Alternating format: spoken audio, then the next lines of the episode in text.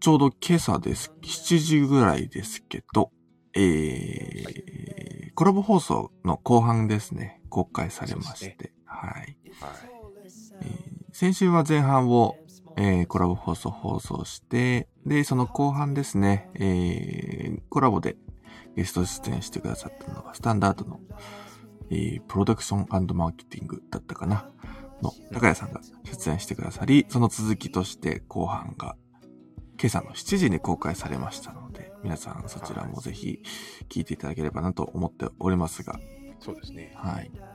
ちょっとなんか振り返ると、高谷さんと、え2回目の、まあ、え2回、1回目はちょっと別で、このラジオのために打ち合わせみたいな感じでお会いして、で、2回目で今回、えーお話をさせていただいて、で前半はちょっとね、あのーまあ、なんか、どの、どの放送回もそうなんですけど、前半はちょっと緊張して、で、後半と、ね。そうそうそう、ふわっとね。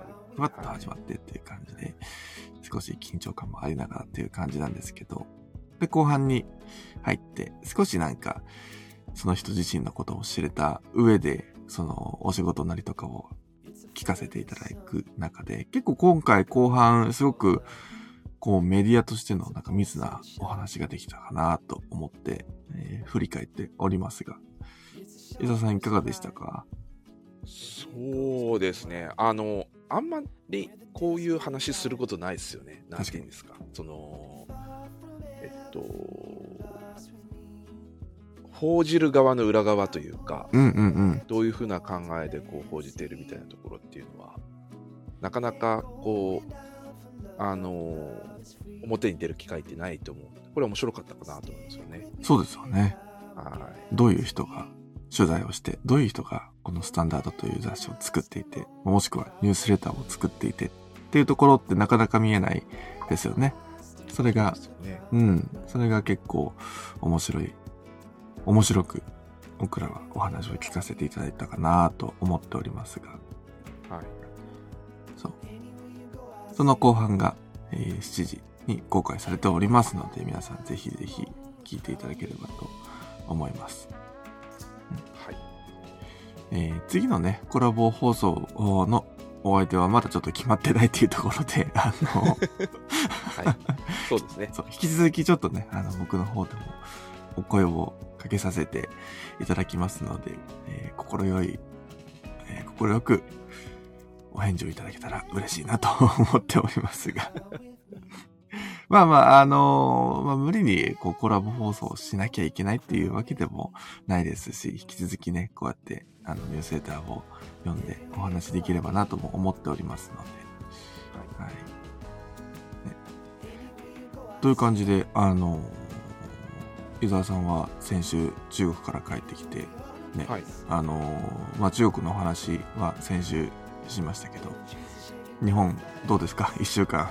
一週間だけ、一週間ですけど。いやいや、逆に、あの、帰ってきただけなので 確かに、確かに帰ってきただけですね。あの、えっと、うんななんかね、トーク話すことはないんですけど、いや、でも、やっぱね、うん、あの旅行したいなって僕は刺激を受けました。改めて、ああ、旅行ね。まあ、そう、旅行はしたいですよね。したいですよね。そのはい、国内外関わらずっていうところで、やっぱ旅行したいなって、小最近は思ってますし、まあ年末年始ちょっと忙しかったっていうのも個人的にあって旅行行けてなかったんですけど、なんか落ち着き次第どこか行きたいななんていうふうに思いながら、さっきまでなんかね、鹿児島のなぜか桜島を Google マップで見てて、あ、いいなって思ってました。なぜ？なぜか。え、たまにありません？あの、僕、たまにどころかよくやるんですけど、Google マップで適当なところを指して、で、適当なところの Google マップを見て、あ、この場所ってこんな街の地形してるんだとか、あこんなところにコーヒー屋さんがあるんだっていう Google マップトリップをたまにするんですけど、しないですか？あんまりないんですけど。危なかったかただ、昨日ですね、僕フォローしてる人に、あの、大森さんっていう、えーっと方がいらっしゃって、えー今、フランスのパリで服飾デザイナーされてるはいはいはい。方なんですけど、その方が、えっと、昨日あのフリーマーケットをこう歩きながらインスタライブをされてたんですね。うん。で、そのインスタライブされてるのを Google マップでこのここら辺かなって追っかけながら。見てましたけど、街とか、今もこう、まあ、あの、実際買い物とかされてるシーンとかあったりとかして、うんうん。うん、それはもう楽しかったですけどね。面白い使い方されますね。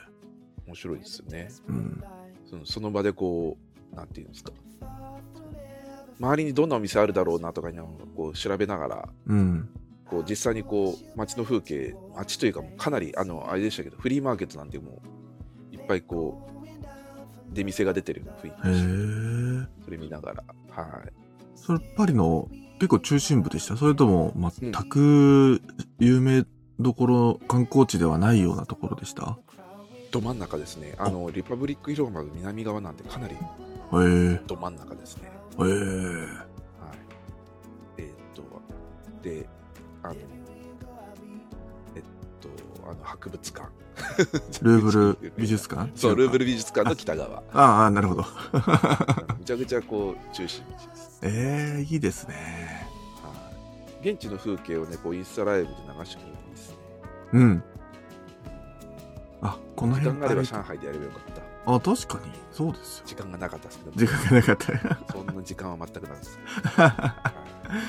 で、やっぱ、現地に住まわれてる方が、こう、案内してくれたりとか、ええこの場所を歩いてるんだっていうのが分かって、で、それで Google マップで少しでもその情報が手に入ったりすると、あ、この場所なんか歩いてみたいなとか、行ってみたいなって思いますよね。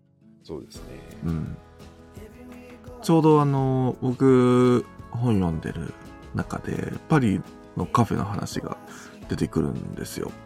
はいはい。結構古い、えーパリの街並みの中に溶け込んでいるカフェの風景だったりとか、なんかその情景とかをこう説明してくれる本だったりするんですけど、まあ、全然こう、パリのカフェ事情なんて僕全然知らないわけですから、だからその本によると、えーこういう文化があって、こういう人たちがいて、もうみんな外でめちゃくちゃ喋ってて、みたいな、なんかそういう風景をその本で教えてくれたりするんですけど、パリのカフェも行ってみたいですねって思っちゃった。なるうん。いいですよね。なんか、ほどはい。街歩いてるだけで面白そう。面白いですね。うん。はい。もうずいぶん昔なんで僕行ったの。パリですか？パリ行ったのは、15、6年、もっとかな。おー20年弱ぐらい前かな。もう、20年は言い過ぎか。うんうん。うんでもまあその前ですね。結構前ですね。旅行ですか？あ、そうです、そうです。旅行はで、その時は。それパリだけですか？ヨーロッパ他巡られたとか。あ、えっと、前半イタリアに行って、後半パリかな。いいですね。まあもう駆け足でしたけどね。え、なんかツアーかなんか組んでみたいな感じだったんですか？そうっすね。そうですね。うん。うん。いいですね。もうあんまり記憶が定かじゃないですけど、うんまあ普通にみいつみんなみんな行くような観光地うんうんうん。で、パリ一日はなんかもう、なんかもう、ひたすらひなんか歩き回った記憶あるんで、あの、多分自由でふらふらしてたと思いますね、一日はいはいはい。はいいや、いいですよね。あの、そうですね。フランスは歩いてても楽しかったですね。うんフランスは。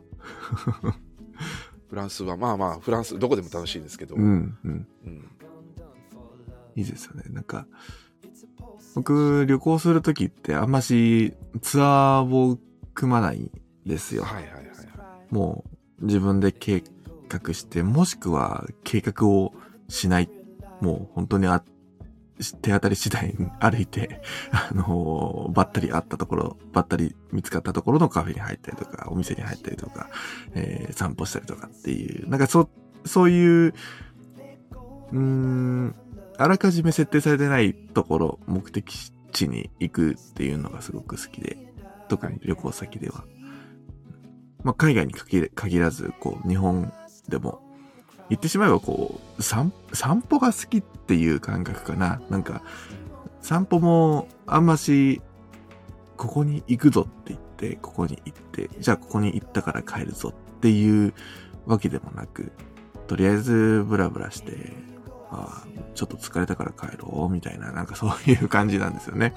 あなんか、海外でもなんかそういうことやると、思わぬ出会いとか、え、こんなところにこう、な、な、何これみたいな、あの、予測してなかった出会いがあったりするので、すごくそういう、そういう散歩が楽しいなと思って、そういう風でツアーを組まずに 歩いてたりしてるんですけどね。はいだから現地の人が散歩している風景とかを共有できると、めちゃくちゃいいなって思ってて、それこそですね、さっきおっしゃってた、その服飾デザイナーさんの大森さんのはいインスタライブは、いいなって思いましたね。そうですね。普通にこう買い物されてるので、うん。風景だったわけです。はい。いいですよ。ただまあね、フリーマーケットなんて本当にいろんなものが出るみたいなんかそのフリーマーケットとかでなんか買われてたりしてたんですかね。洋服買われてましたね。結構いいやつを。ええはい。まあ気になる方は、確かに。気になる方は多分インスタで、うん。ちょっと残ってるんじゃないかな。ああ。多分リールが少し残ってるとえ思う。えはい。検索してもらえるといいかなと思うんですけど。あ、大森さん分かった。あ大、森さんわかりました？あ、あ、わかりました、わかりました。えっと、はいはいはい存じ上げております。はいえー、はいはいはいはいはい。あ、この方か。そうですね。えー、いいですね。実際に服飾デザイナーっていうこう、服を扱っているお仕事と、なりわいとしている方が、はい。フリーマーケットでどんな服を買うのか。もしくは服だ、服ではないですよね。服だけじゃなくて、ど、この方はどういうパリで、こう、ご飯を買ったりするのかとか、ちょっと気になりますよね。はいはい。うんそうですよね。へえ、面白い。じゃあ次、伊沢さんが中国出張行った時はぜひ、時間があればね。時間があればね、そう、そこですよね。本当そうなんですよね。なかなかね、こう、それこそお仕事で行っているってなってくると、時間もなかなか取りづらいかなとは思いますけどね。そうっすね。うん改めて、そういえばインスタライブやればよかったなって思ったんですうよん。時間が、そう、一回だけチャンスあって、その時思いつけばよかったなと思うんですよ。あ一回だけチャンスあって、夜の10時前ぐらいに、あ。いや、あ少しだけブラブラしてたんで、うん。その時にやればよかったなと思って、そっか。今思いましたけど、うん。もう、あの、次の機会あれば、そうですね。はい。それこそインスタライブでやって、まあ、歩いてるのは自分ですけど、で、その場所にもしかしたら行ったことがある人が、なんか、ここ行ったらいいですよとか、ここおすすめですよみたいな、なんかそんな声もいただけると、あ、じゃあ行ってみようなんてね。そうですね。うん、なんかそういう10時にね。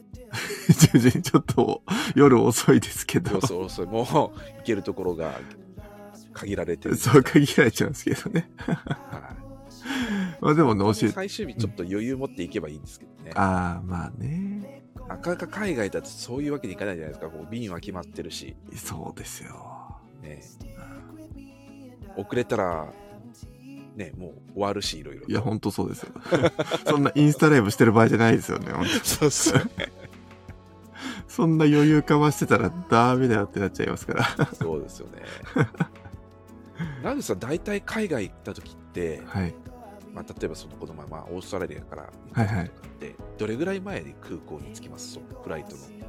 あ、日本から行くときってことですか？それとも帰ると帰るき時の方がいいかな。あー、帰るときは、うん。行く時は、まあ、2時間見とけば、うんうんまあ、なんとかなるじゃないですか。うん。うん。2時間で遅れるって基本ないと思うんですけど、うんあのイミグレとか、イミグレとか、あのまあ、出国手続きとかでも時間読めてるんで、大体。うんうん。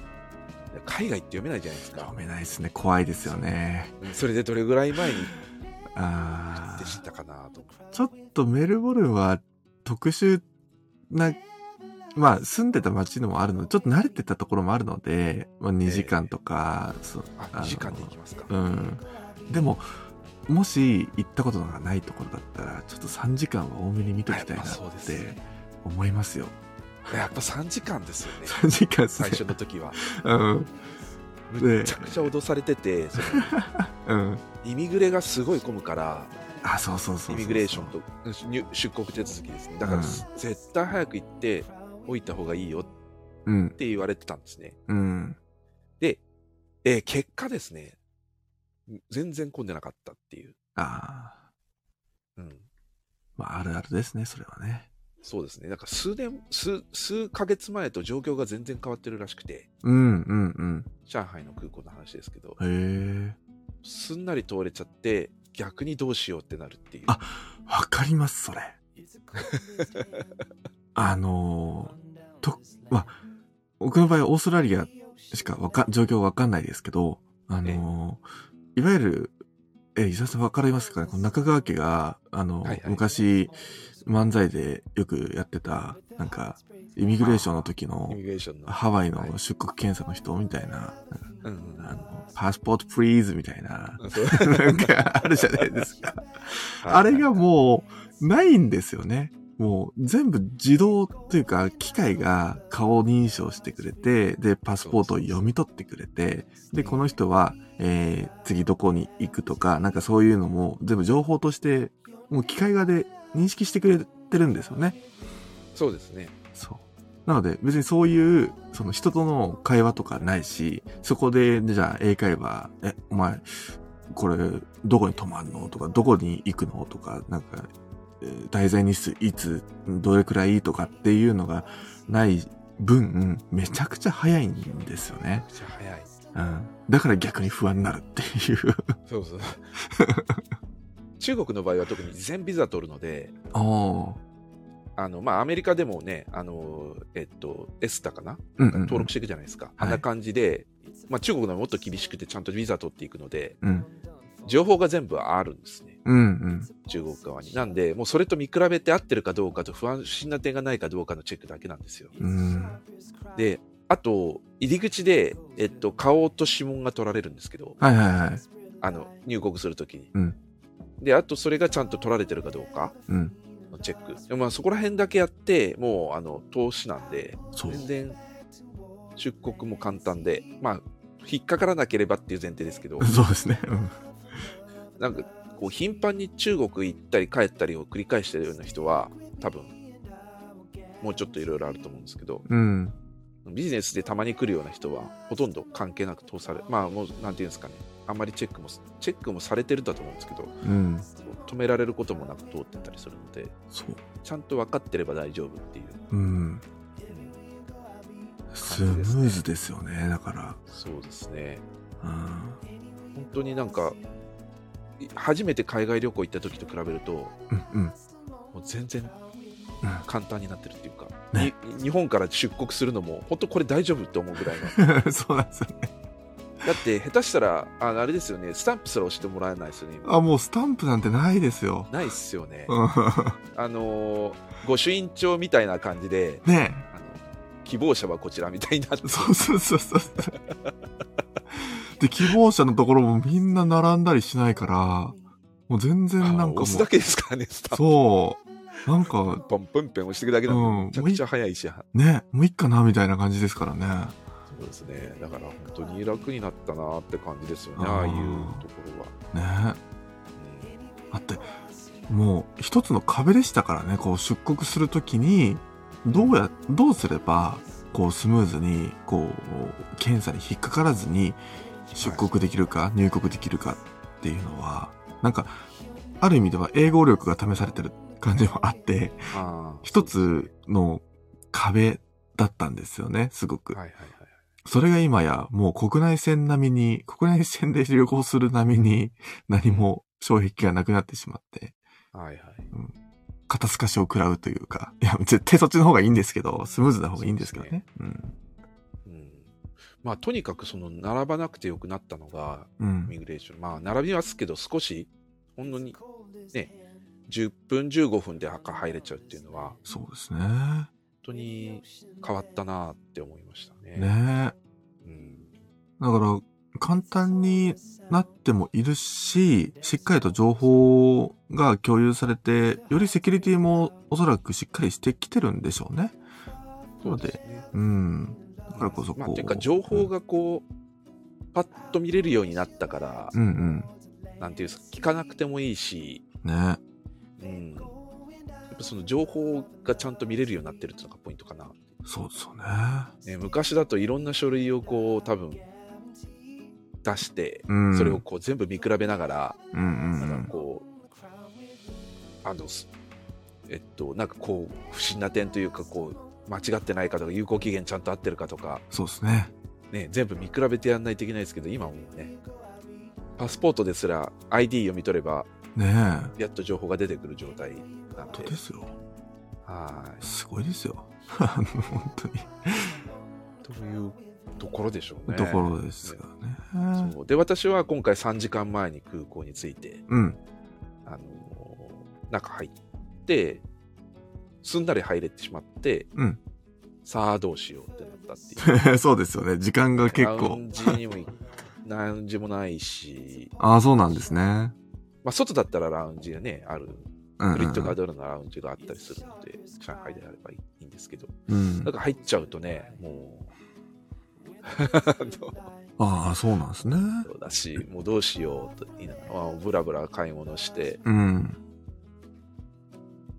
で、ブルーボトルのコーヒーを飲んで、ああ、そうかそうか。ブルーボトルありましたね。はい。っていうぐらいしかなくて、えね、大変でしたうん。ね、分かってればその時間帯で行くんですけど、そう1です。時間あったからもうちょっと1時間だけ上海ちょっとブラッとしてから行ってた。ああ、わかります。残念って感じですね。ね。はこの、検査、出、うん、出国手続き踏んで、中に入る前の方が、お店が充実しているのであれば、なおさらですよね。もう少しね、ここでお土産買えたらよかったのになとかね、コーヒーもいろんなの飲めたかもしれないとかね、あったかもしれないですけど。い。まあ分かんないから仕方ないですね。ねそうですよね。はい。これ自体は、こればっかりは。はいしかも久しぶりとかに行くと、もう空港自体もね、ガラッと変わったりしてて、あれ全然違うじゃんとかなってくると、うん、いろいろと予定も狂っちゃったりするのかなとは思いますけど。そうですねう。ん。はいいですね。あの、どんどんどんどん世界の、こう、世界中に行きやすくなりつつあるっていうのが空港カウンターとかでもわかる、わかりますね。うんあそうですね。ね。はまあそんなこんなで、えー、今日も始めていこうと思います。コーヒーを読む日曜。今日のタイトルは、ヒューマロイド、染色体、コーヒー。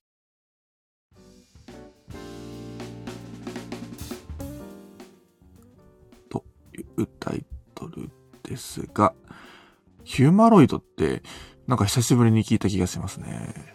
い。なんか、SF 小説ので出てくるような単語のイメージでですすよね。よね。わかりますあんまり聞くことないですよね。うん、なんか、いわゆるヒューマンとアンドロイドの掛け合わせ造語みたいな感じなのかなそうっすよね。うん僕もそのイメージですね。だから、ヒューマロイドってパッと思いつくのは、えー、ターミネーターかな？どうだ？違いますかね？ちょっと違いますかね？いやいや。あと、もう、シュワルツェネッガー、シュワ、シュワさんが出てきちゃうんですけど。シュワですよね。違うかな？いやもうちょっと、僕のイメージですよ。はい。もうちょっと、機械寄りっていうか人間じゃないっていうか、か。シュワちゃんは人間なので、じゃあロボコ、ロボロボコ近すぎる。ロボコップとか、えあそうそう、ロボコップの方が近い。ー、近いですか？ああ、なるほど。近はいいはい。ロボ、そっか、そうだ、ああ、なるほどですね。僕のイメージですよ。うん。人間に近い、人間じゃなくて、あ、あの、ね。人間の形を、人間を模した、えー、ロボットの方がそう、ですね。うん。あ、モーさんはエイリアンのアッシュ。うん。うん。そうですよね。そっか。ってなってくると、やっぱ、そう。エイリアンより？エイリアン寄りというかまあ、ず難しいですけどね。どうこう言うかは。そうですね。足元かそう。そうですね。ああ、足も懐かしい。足も。すごく懐かしいですよ、それ。ね。あの、あれですよね。えっと、アシモは、あ、そうか。あれ？ワンちゃんもありませんでしたっけ？アシモは、そうか、人間か。人間、そうっすねどっちかというと人間に近いそっかそっかそっか。犬はあれですね、ソニーです、ソニーのね、やつありましたよアね。イボですね。あよく覚えてますね。いやいや、今、なんで出てきたかよくわかんないですけど、はい。なんか、パッとできましたね。パッとできましたね。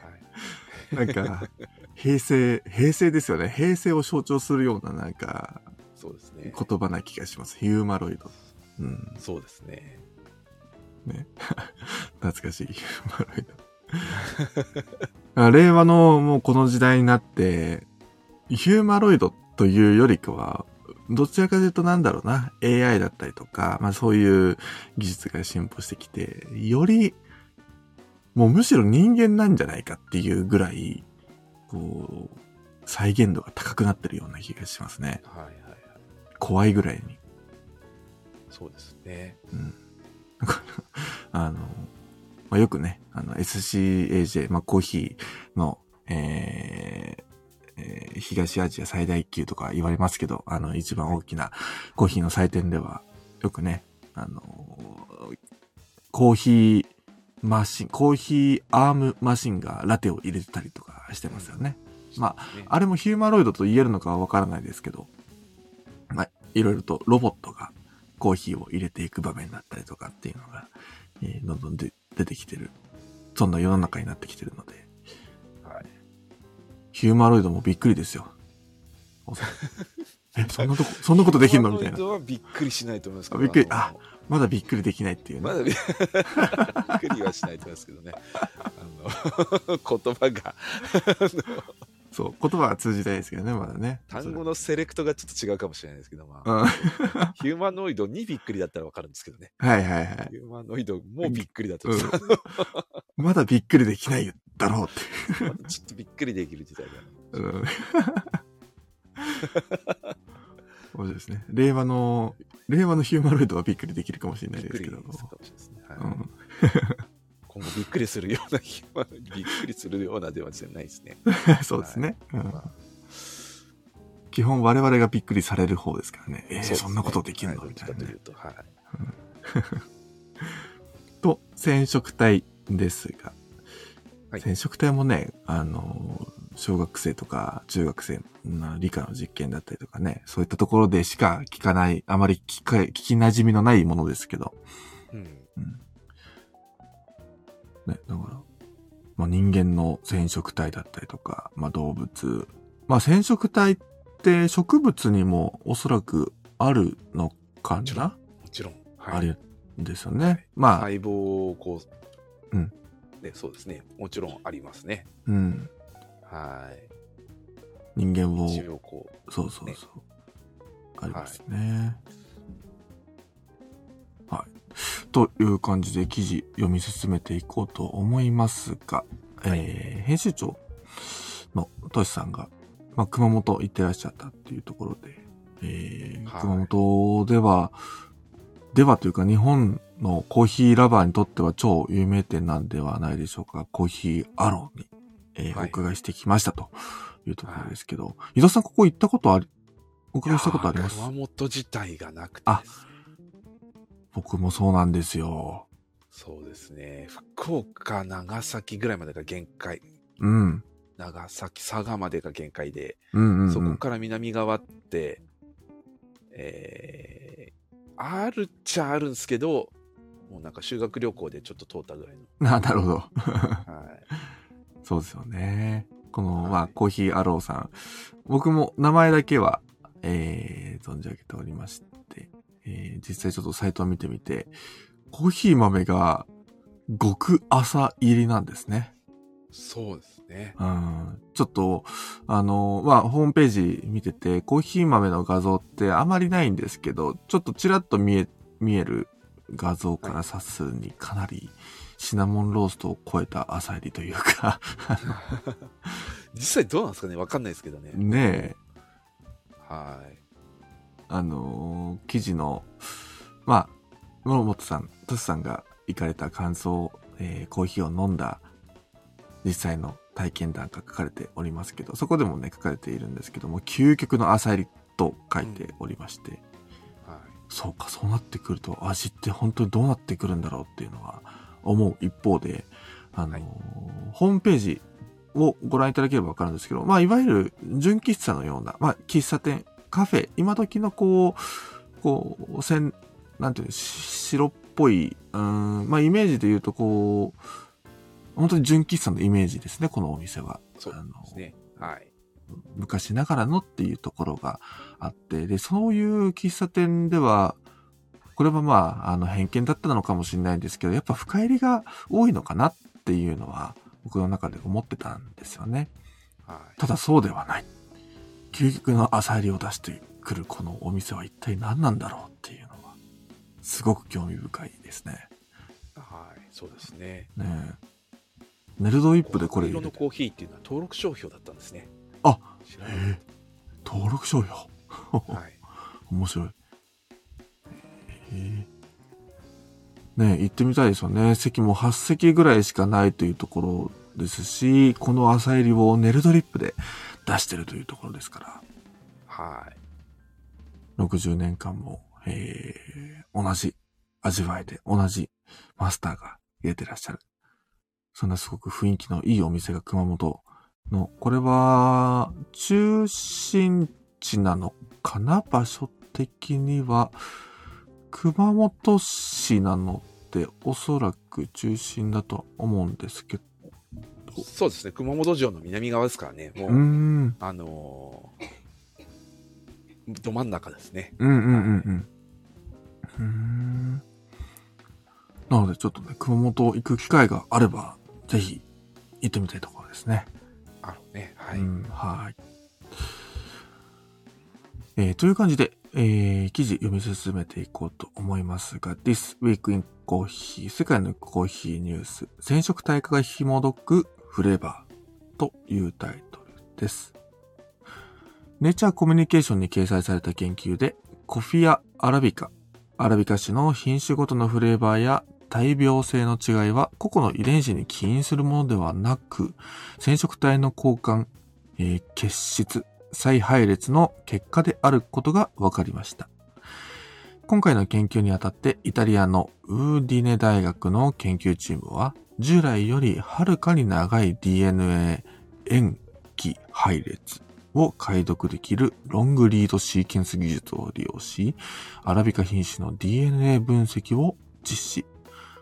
その結果、品種間の DNA 塩基配列には大きな違いがない一方で、染色体の結質や再配列といった構造レベルでのばらつきがあることを発見しました。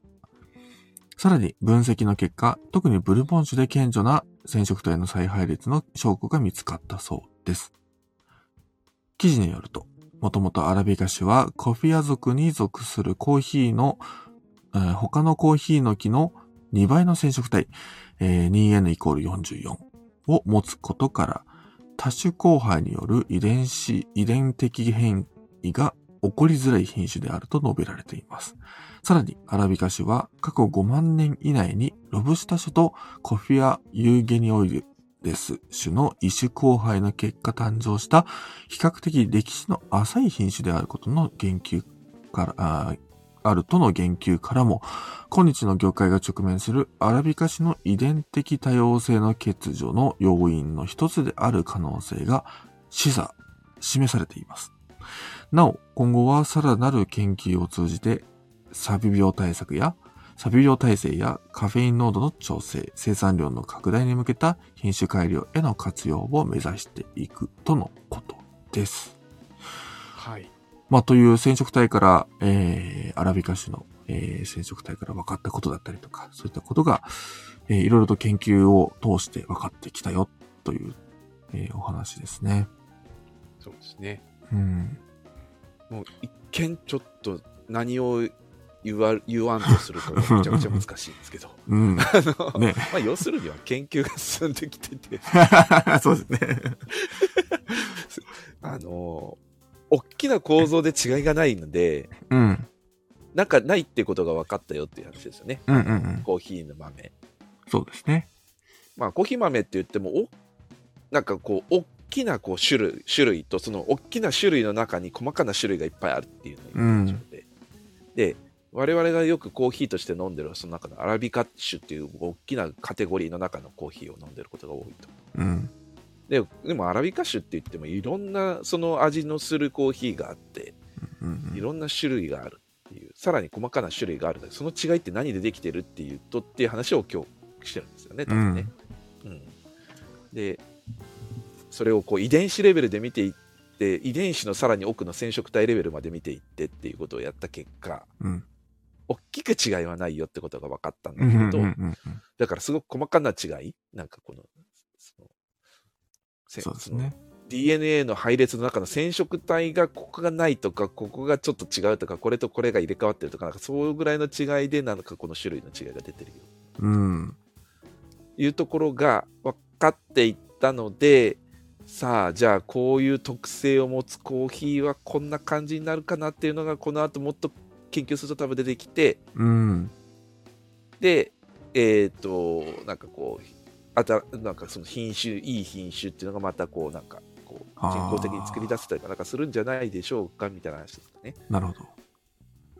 染色体レベルで美味しいコーヒーが特定できる未来があるかもしれないっていう。逆に言うと染色体まで見たら分かんないってことだったっていう話。そうあ、まあまあそうですね。いうことですね。うんはい。わざわざ染色体まで見て、これは美味しいコーヒーだっていうのもなかなか、なんですよ。真っ黒の世界すぎて、そうですね。逆にこうまあ一瞬で見れるわけじゃないですからね。ま あそうですよね。もうそれだけでお金かかってしょうがないですからね。そうですね。そうですね。はい。ただまあ、それによってこうなんだか病気に強いうん。品種ってこういう特性があってっていううんうんのが分かっていくと、あ、じゃあこっちはどうなんだみたいな話とか、まあ、ができているのかなっていう気がしますよねうん。。そうですねまあ、。それによってこう、あの、こう病気に強かったりとか環境変化に強い品種がまあ特定されるとまたちょっといろいろ変わってくるのかな。うんうんうん。はい。そうですよね。だから、ここからまた、あの、今もね、いろいろと新しい品種だったりとか、掛け合わせ、えーハイブリッド種っていうのが生まれては、こう、世界大会で注目されてっていうのがあったりしますけど、こういうふうに、さらにさらに奥深い染色体レベルから研究、えー配合、いろいろな研究がされていけば、今までにないコーヒーの味わいっていうのが、もしかしたら見つかるかもしれないっていうのは一つ、こう、染色体からね、わかるっていうのは、ちょっとロマンがあるような気も感じてして、感じてしまいますが、うん、そうですね。ね。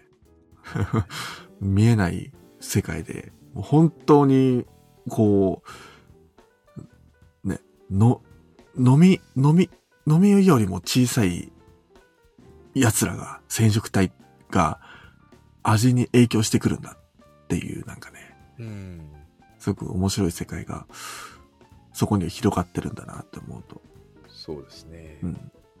あの、たまに見てしまうんですけど、あの、まあ、インスタだったり、えー、そういったショート動画で、リールとかでよく回ってくるんですけど、こう、マクロの世界を見てみようっていうはい、はい。意図で、す例えばボールペンの先だったりとか、あえーシャーペン、シャー、鉛筆の先だったりとかを、えー超光学顕微鏡で見てみる、ズームして見てみるみたいな。なんかあそういうミ、ミクロかな？あ、そうですね、ミクロですね。うん、ミクロですね。そう。そう。超細かく見てみるっていうなんか動画があるんですよね。はいはいはい。やっぱり肉眼では絶対見れないようなもの。実はここの、まあ例えばう鉛筆の先は僕らも一応肉眼で見えるレベルでは見えますし、これが、えー、いわゆる炭素でできてるんだなっていうのは頭では分かっているものの、じゃあ、こう、光学顕微況でものすごく細かく見てみたときに、そこに何があるのかっていうのはすごく気になってしまうんですよね。やっぱり、もっともっと細かいところで、じゃあこれってどうやってなってるんだろうっていうのは見てみると、なんかすごく見入ってしまうのがよくあって、なんかそ、それも、まあコーヒーのこの染色体レベルになってくると、もうそんな光学顕微鏡よりもっともっともっと、あの、細かい世界になってくるかもしれないんですけど、はい、それを見たところで、何なのっていうところにもなってきちゃうかもしれないんですけど、やっぱそこには自分の知らない世界が広がっているっていうのは、なんか面白いなとは思ったりしますね。そうですね。そう。まあなので今後、染色体から新しい発見が見つかるといいなとは思ったりしてます。この記事。そうですね。うん。はい。ね。えー、染色体から紐解くフレーバーというタイトルでした。はい、気になるニュースいこうと思います。イエメンの武装組織風刺派による公開での、えー、紅の海ですね。での商船攻撃の影響で欧州向けのコーヒー運送コストが高騰。現在アジア、ヨーロッパ間の航路のコンテナ運賃が約150%上がっているほか、ベトナム、インドネシアから欧州へのコーヒー輸送時に希望法を迂回する影響で最大3週間の遅れを生じています。うん、これは怖いですね。そうです。航海ってあの、えー、イエメンとかサウジアラビアとアフリカの間の、うん。あの、細い海ですよね。うんうん、そうですね。で、そこからエジプトに抜けてスエズ運河抜けて地中海に出るっていう、うんうん、この航路ですよね。ヨーロッパの主要航路ですけど、はい、ここが、まあ、あのニュースでもね、あのよくこう、あの、えっと、はい、ハイジャックじゃないや、なんていうんですか、こう。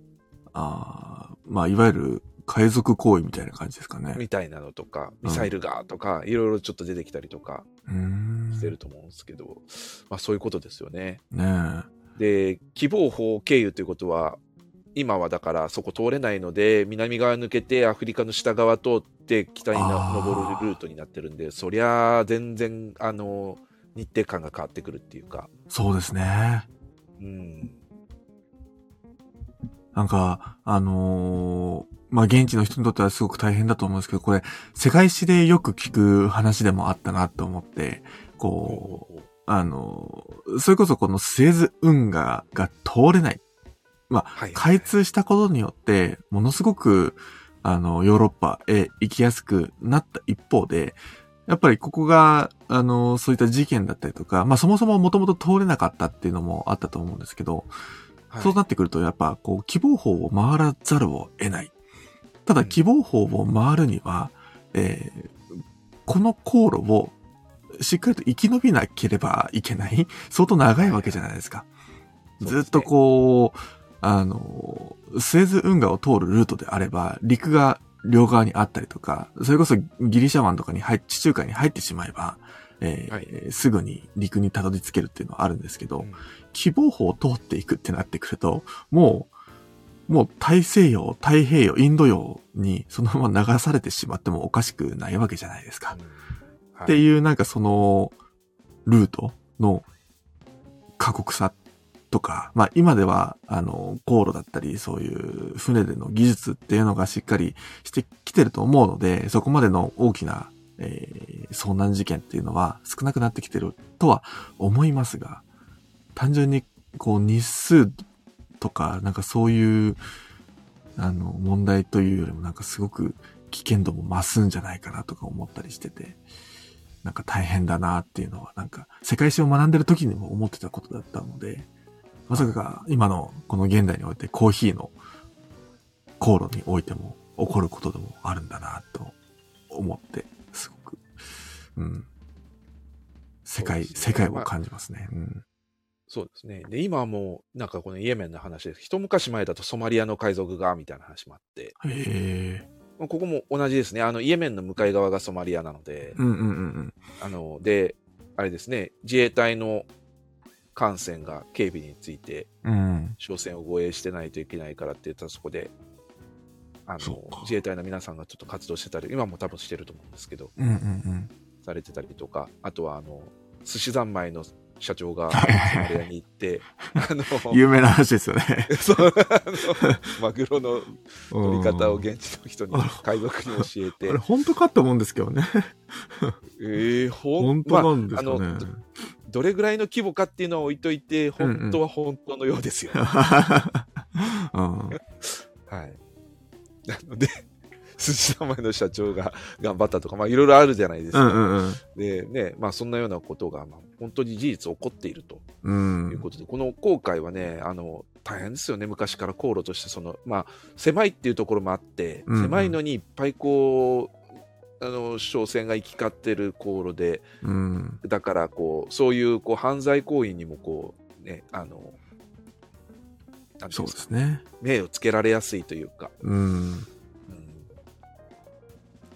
うんねだから、ね、だって、ここのスエズ運河を通るだけでめちゃくちゃお金もかかるって聞いたんですよそうで。すよね。ね、うんそれだけこのルートが、こうヨーロッパ、アジアをつなぐ、まあアジアだけではないですけど、ヨーロッパへの道としてどれだけ重宝されてるかっていうのも現れだと思うんですよね。はいってなってくると、やっぱそこを通らざるを得ない人たちがたくさんいて、いろんなものが積まれていて、まあ、あの、海賊の気持ちもわかるって言っちゃうとあれですけど、まあ狙われますよね、確かにね。そうですよね。うんだって狙いやすいですもん。だって後悔今、Google マップで見てみて、やっぱ挟まれてますから、サウジアラビアとそうですよねスーダン、エジプト。うん。こんな狙いやすいところなんてないですよ。そうですようね。ん。うん。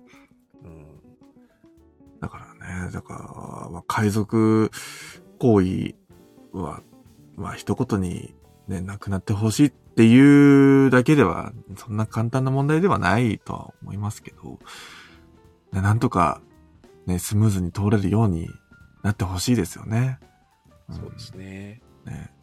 だってコーヒーだけ、コーヒーだけじゃないと思うんですよ、この問題って。コーヒーの運送代もこれだけ上がってるってことは、他の食品、食材もね、それだけ運送費上がってるっていうことにもなってくると思いますので、はい。ね、影響は半端ないだなっていうのは、ね、ありますよね。そうですね。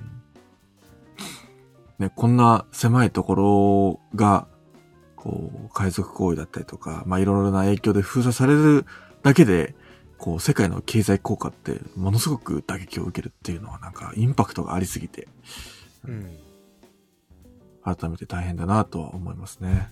そうですね。うんだからこう、なんか、まあ、コーヒーって普通に飲んでるだけだとそんなことを感じないですけど、うん。やっぱりこういう、なんていうんですか、こう、いいろんなこう国もそうだし、人もそうだし、人が、まあ、そうだし、いろんなこう文文化やいろんなところをこう経由してこうやってきてるんだなっていうのが改めてよくわかるというか。うん、本当そうですね。はいはい。えー、次の記事です。えーはいカナダのコーヒー企業カフェウィリアムが貨物ヨットを使用してコロンビア・サンタマルタ港、えー北アメリカ間の生豆約7000 7万2000キロの輸送に成功。ヨットを使用した生豆輸輸送については以前のニュースレターをチェック。はい、これもすごいですね。これもすごいですね。うん。三、まあ、コロンビアから北アメリカですから、相当な距離を、多分、何も運んでなくても、ヨットだけで移動するなんていうのは、至難の技、過酷ルートなはずなのに、生豆を、まあ、約7トン、7万2000キロを運びながら移動したっていうのは、もうそれだけでも驚きですね。そうですね。まあ、これ、あれですよね。まさにさっき言ってた大航海時代に時代戻ってるってことですよね。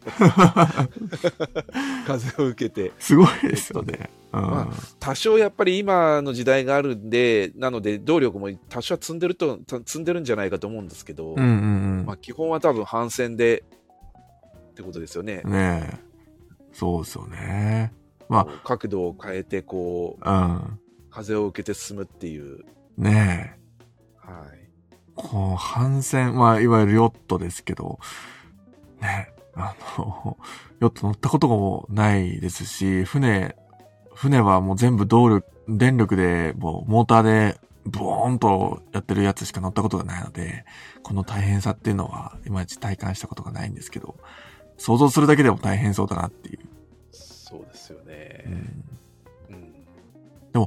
昔の人たちは、こういう風に物を運んでた歴史もあったっていうことですよね。おそらくですけど。そうですね。うんそそれこそ今言ってたそういう時代はね大航海時代とか。はいね。大航海時代に、例えばまあ、こういう同じようにヨットをを使って生豆を輸送してたっていう、もしそういう事実があるのであれば、まあわかんない。それこそ海賊とかにもなんか狙われちゃうんじゃないかなとも思ったりするんですよね。わかんないですけど、大変だなっていうのは思いますね。そうですね。うんなんか、あのー少し話は変わっちゃいますけど、ヨーロッパでは、なんかこういう、いわゆる一昔前の交通手段をはい使って旅をするであったりとか、旅行をするであったり、荷物を運ぶっていう、なんかそういうムーブメントがあるみたいですね。なんか、あの、まあ、今では飛行機だったり、えー貨物列車だったりとか、あの、まあ、船が一番、こう、輸送コスパ的にはいいかもしれないんですけど、例えばなんか、あの、えー、なんて言うんでしたっけ、えー、煙を出して、列車、あの、石炭を使って、木炭だったり石炭を使って、えー走る列車、あの、煙を出し蒸ながら。気機関車とかですあか、そうそうそうそう、蒸気機関車ですね。蒸気機関車で旅行をするっていう、なんかそういうのが一部流行ってるみたいな話を聞いたことがあって、今の時代から考えると、あんな煙を出して、えー、多分効率もめちゃくちゃ悪いと思うんですよ。こう、はい CO2 を出したりとか、なんかわかんないですけど、うんそういったところが今の時代から見ると、ちょっと逆行しているようにも思いつつも、なんか、パッと行けてしまう飛行機、えーにはない、ゆっくり行く、こう、旅の魅力だったりとか、なんかそういったところに魅力を感じる人も、すなんか逆に増えてきてるみたいな、なんかそういう話を聞いたことがあって、ヨットでももしかしたら似たようなところもあるのかなと思いました。あの、簡単にはおそらく行けないじゃないですか。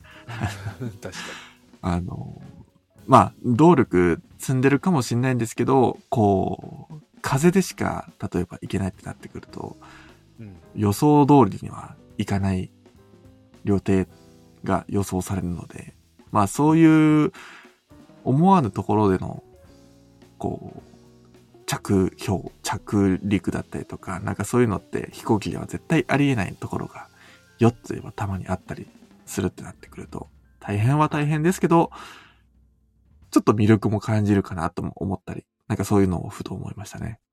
うん、そうですね。うん。うなんか、散歩が好きな理由も僕はそこかもしれないですね。ほう。うん。そこに通じるんですね。ねなんか通じてきちゃいましたね。まあ、うん。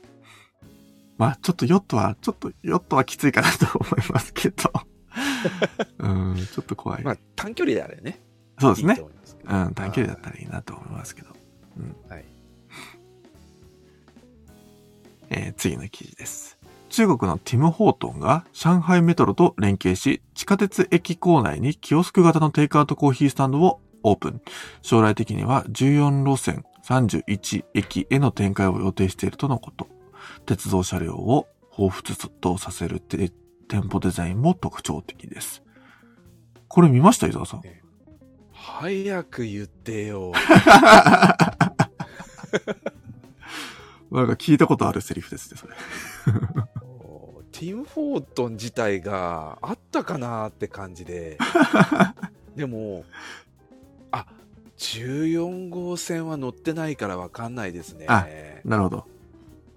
上海の地下鉄ってすごいんですよ。東京なんか、え？っていうぐらいびっくりするぐらいの路線数で。地下鉄が。うんうん。から、で、14号線は多分乗って、全然乗ってないですね。うんうん。はい。あの、す乗ったのは10号線と、ええーどこ乗ったっけ？すごいんですよ。とにかくもう網目のように、まあ東京もすごいですけど、はい。上海もすごいんですよね、地下鉄が。えーああ、そうなんですね。地上の路線がないので、ああんまり。そうなんだ。ほとんど地下鉄なんですよね。ええそうか、そう14号線ってどこ走ってるんでしょうか もしね、だって、枝さんいらっしゃる時に万が一14号線乗ってたら、これ見かけた、オープン前に見かけてた、いや、オープンはしてるのかもしれないですけど。してるかもしれないですね、もうう。だから普通にあった可能性があるんですけど、ん。ねえ。14号線がどこだか今地図見てますけど、それでもわかんないですあ、わかんないね。ね。路線図見ても、どこが14かわかんないですね。それだけ入り組んでるってことですか？あれ ?14 号乗ってないな。うん、乗ってないですね。今もう9号線建設中、10号線建設中、12号線建設中で あ、でもこれ昔の話か。今もできてる。なるほそう、14号線ってどこだ？っていうところですね。ど。そうなんですね。もうもうそんな状態ですね。ああ、そうかそうか。まあ、ね、もしかしたら見かけてたのかもしれないかなとは思ってましたがう。んだからもう早く言ってよ。早く言ってよですよね、これはね。てればっていう感じ知ってればちょっとわざわざ乗って、乗ってましたよね、おそらくね。そう、そうですね。うん。ちょっとそんな時間なかったですけど。